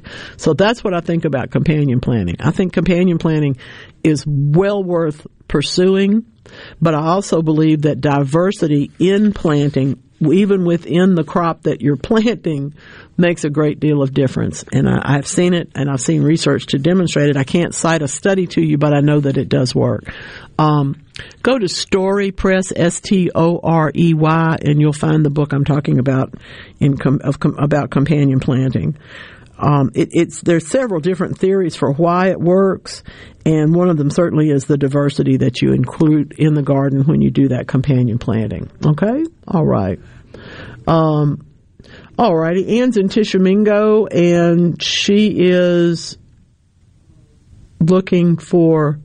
Oh, she's looking for a fast growing tree, maybe one that makes um, fruit and, and is a has a very sturdy trunk. I'm I'm going to tell you I love pear trees, and as far as I'm concerned, in in your part of the world in Tishomingo, you can grow better pears than I can grow in central Mississippi.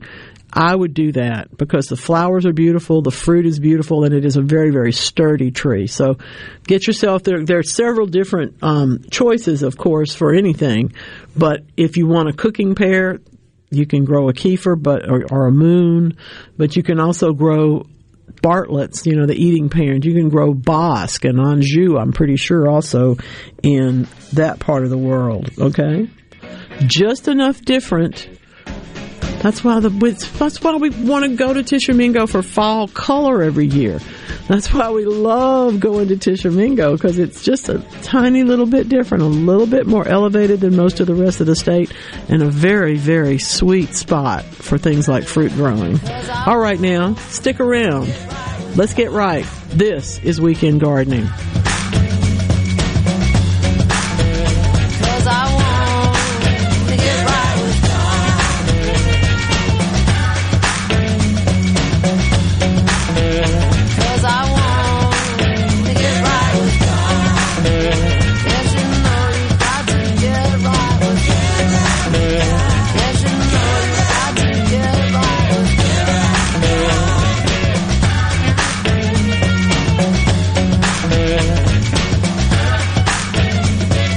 Are you an employer looking to diversify your workforce? Hiring workers with disabilities is a win-win situation. This is Chris Howard, Executive Director of the Mississippi Department of Rehabilitation Services. Call our business relations specialist to learn how your company can benefit from no cost on-the-job training and receive tax credits when hiring workers with disabilities. We're a source of recruitment for pre-screened and job-ready applicants and are committed to being a valuable partner for employers. Visit our website at mdrs.ms.gov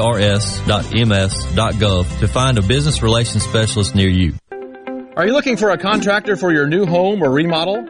Go licensed. Unlicensed contractors may try to convince you that pulling your own permit can save you money, but they may do shoddy work, or in some cases, no work at all, costing you far more in the long run. Protect yourself and your investment by comparing estimates from three licensed contractors. Remember, go licensed. For more information, contact the Mississippi State Board of Contractors at msboc.u. Garden Mama here for Lakeland Yard and Garden. Now is the time to get to Lakeland Yard and Garden for the largest selection of patio furniture and accessories for outdoor and indoor living areas. Lakeland has everything you need from umbrellas and replacement cushions to beautiful fountains and stepping stones. You'll find Kamado Joe grills, Yeti coolers, and great collegiate gift items. The expert staff at Lakeland is happy to guide you through their large nursery stock of bedding plants, perennials, tropicals, and more. Be sure to get your soils and mulches. Many are sold by the bag or in bulk, and Lakeland Yard and Garden even offers local delivery. Lakeland Yard and Garden, growing your way and serving you for over 43 years. Listen to your mama now and call 601-939-7304. Visit online at lakelandyardandgarden.com and stop by. Lakeland Yard and Garden, Lakeland Drive at Airport Road.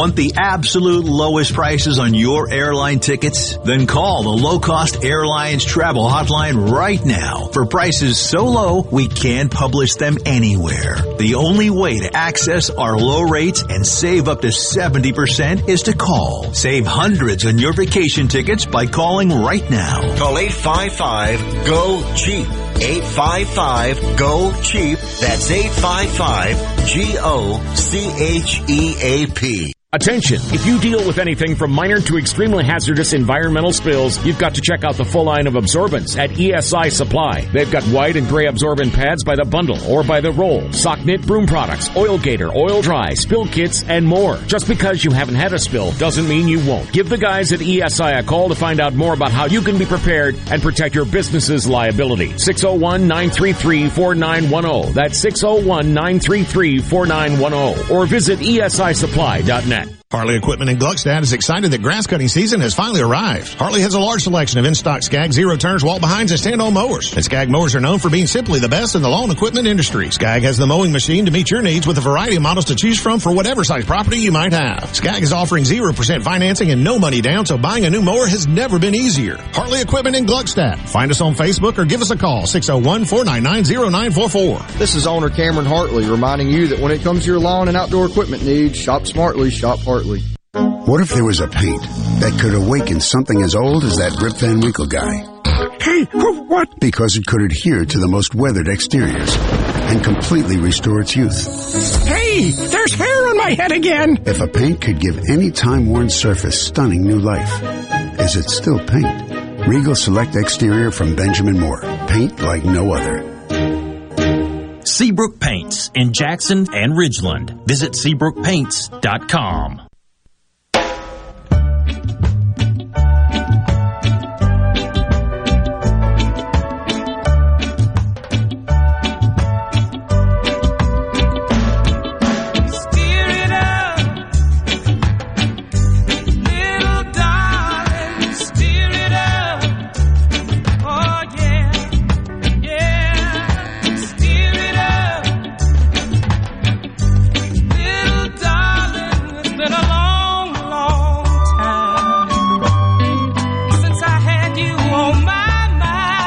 question today.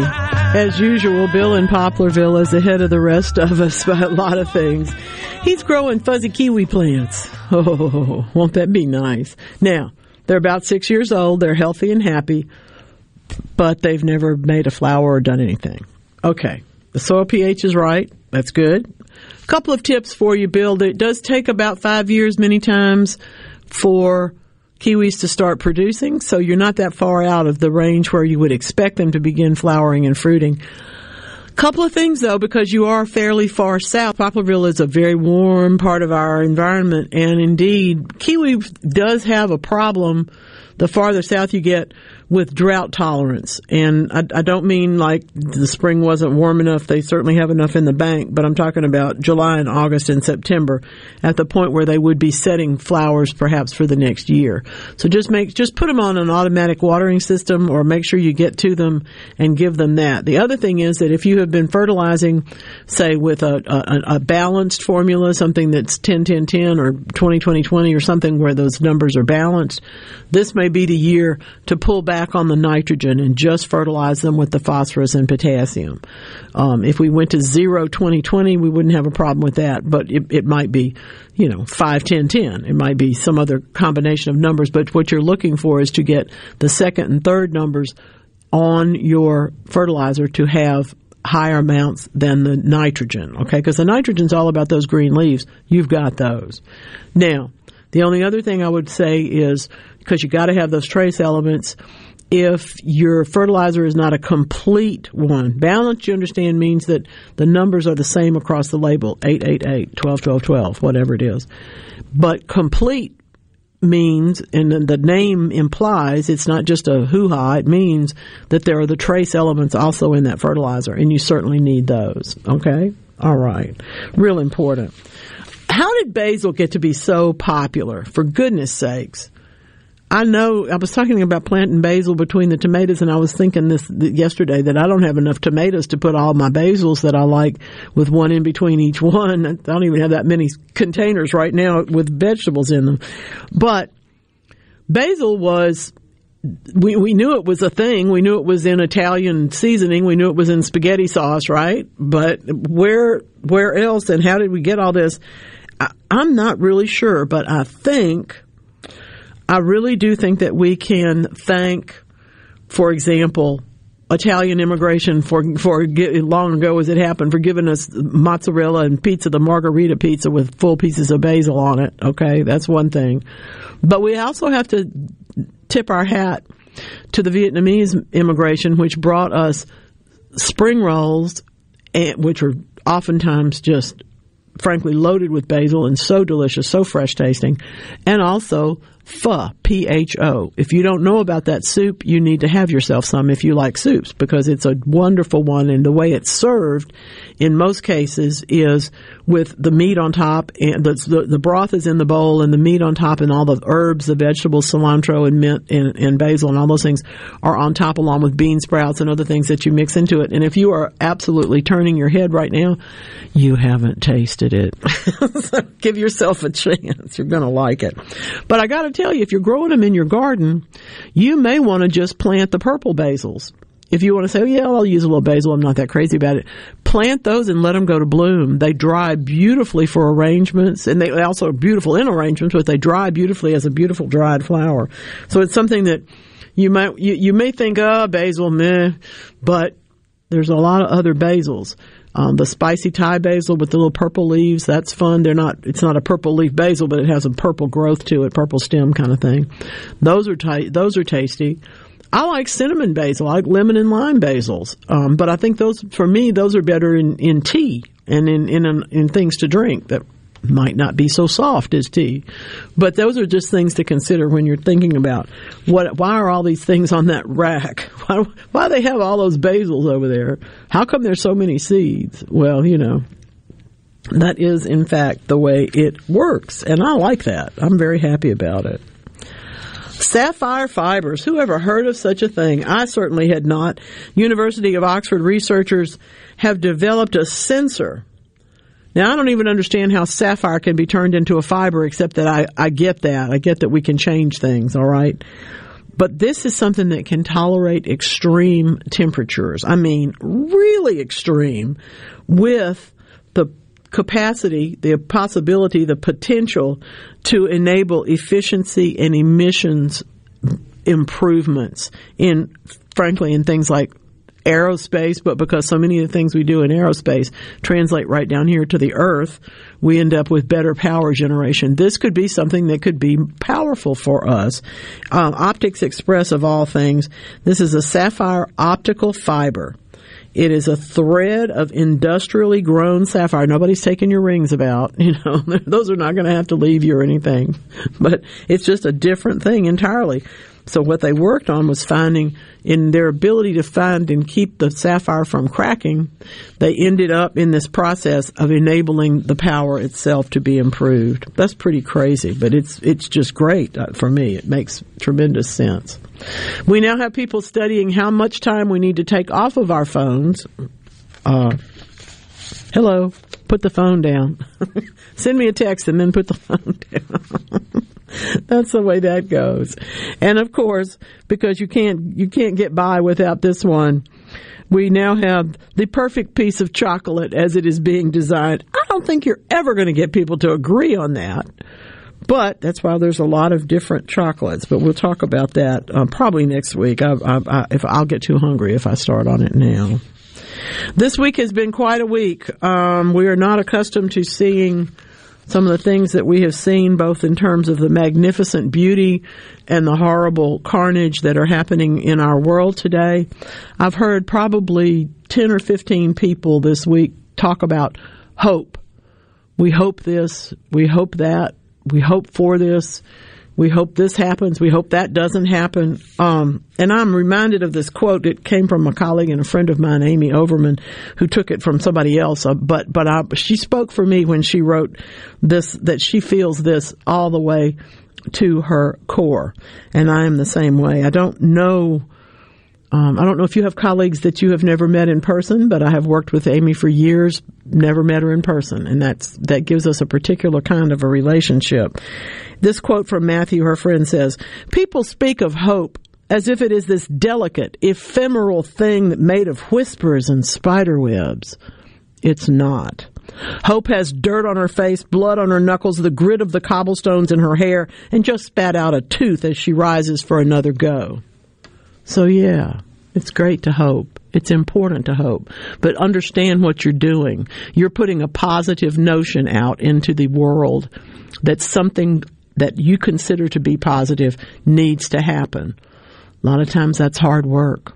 A lot of times we have to work very, very hard. Sometimes, in fact, we do get the grit of the cobblestones in our hair. And sometimes we do get the dirt on our face. And sometimes that's as valuable to us as the end result. Give yourself a chance this week, my friends. Plant something, grow something, and by all means, hope something. Okay? See you next week for more Weekend Gardening.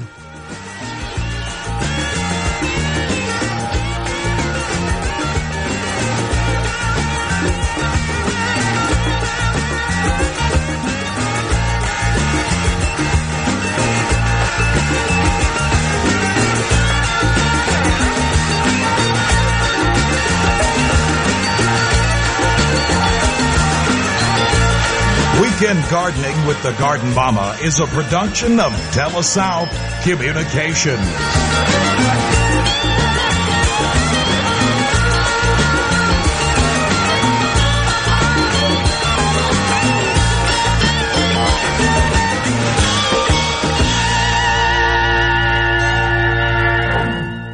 Nowadays most people go online to look at a business before they spend their money.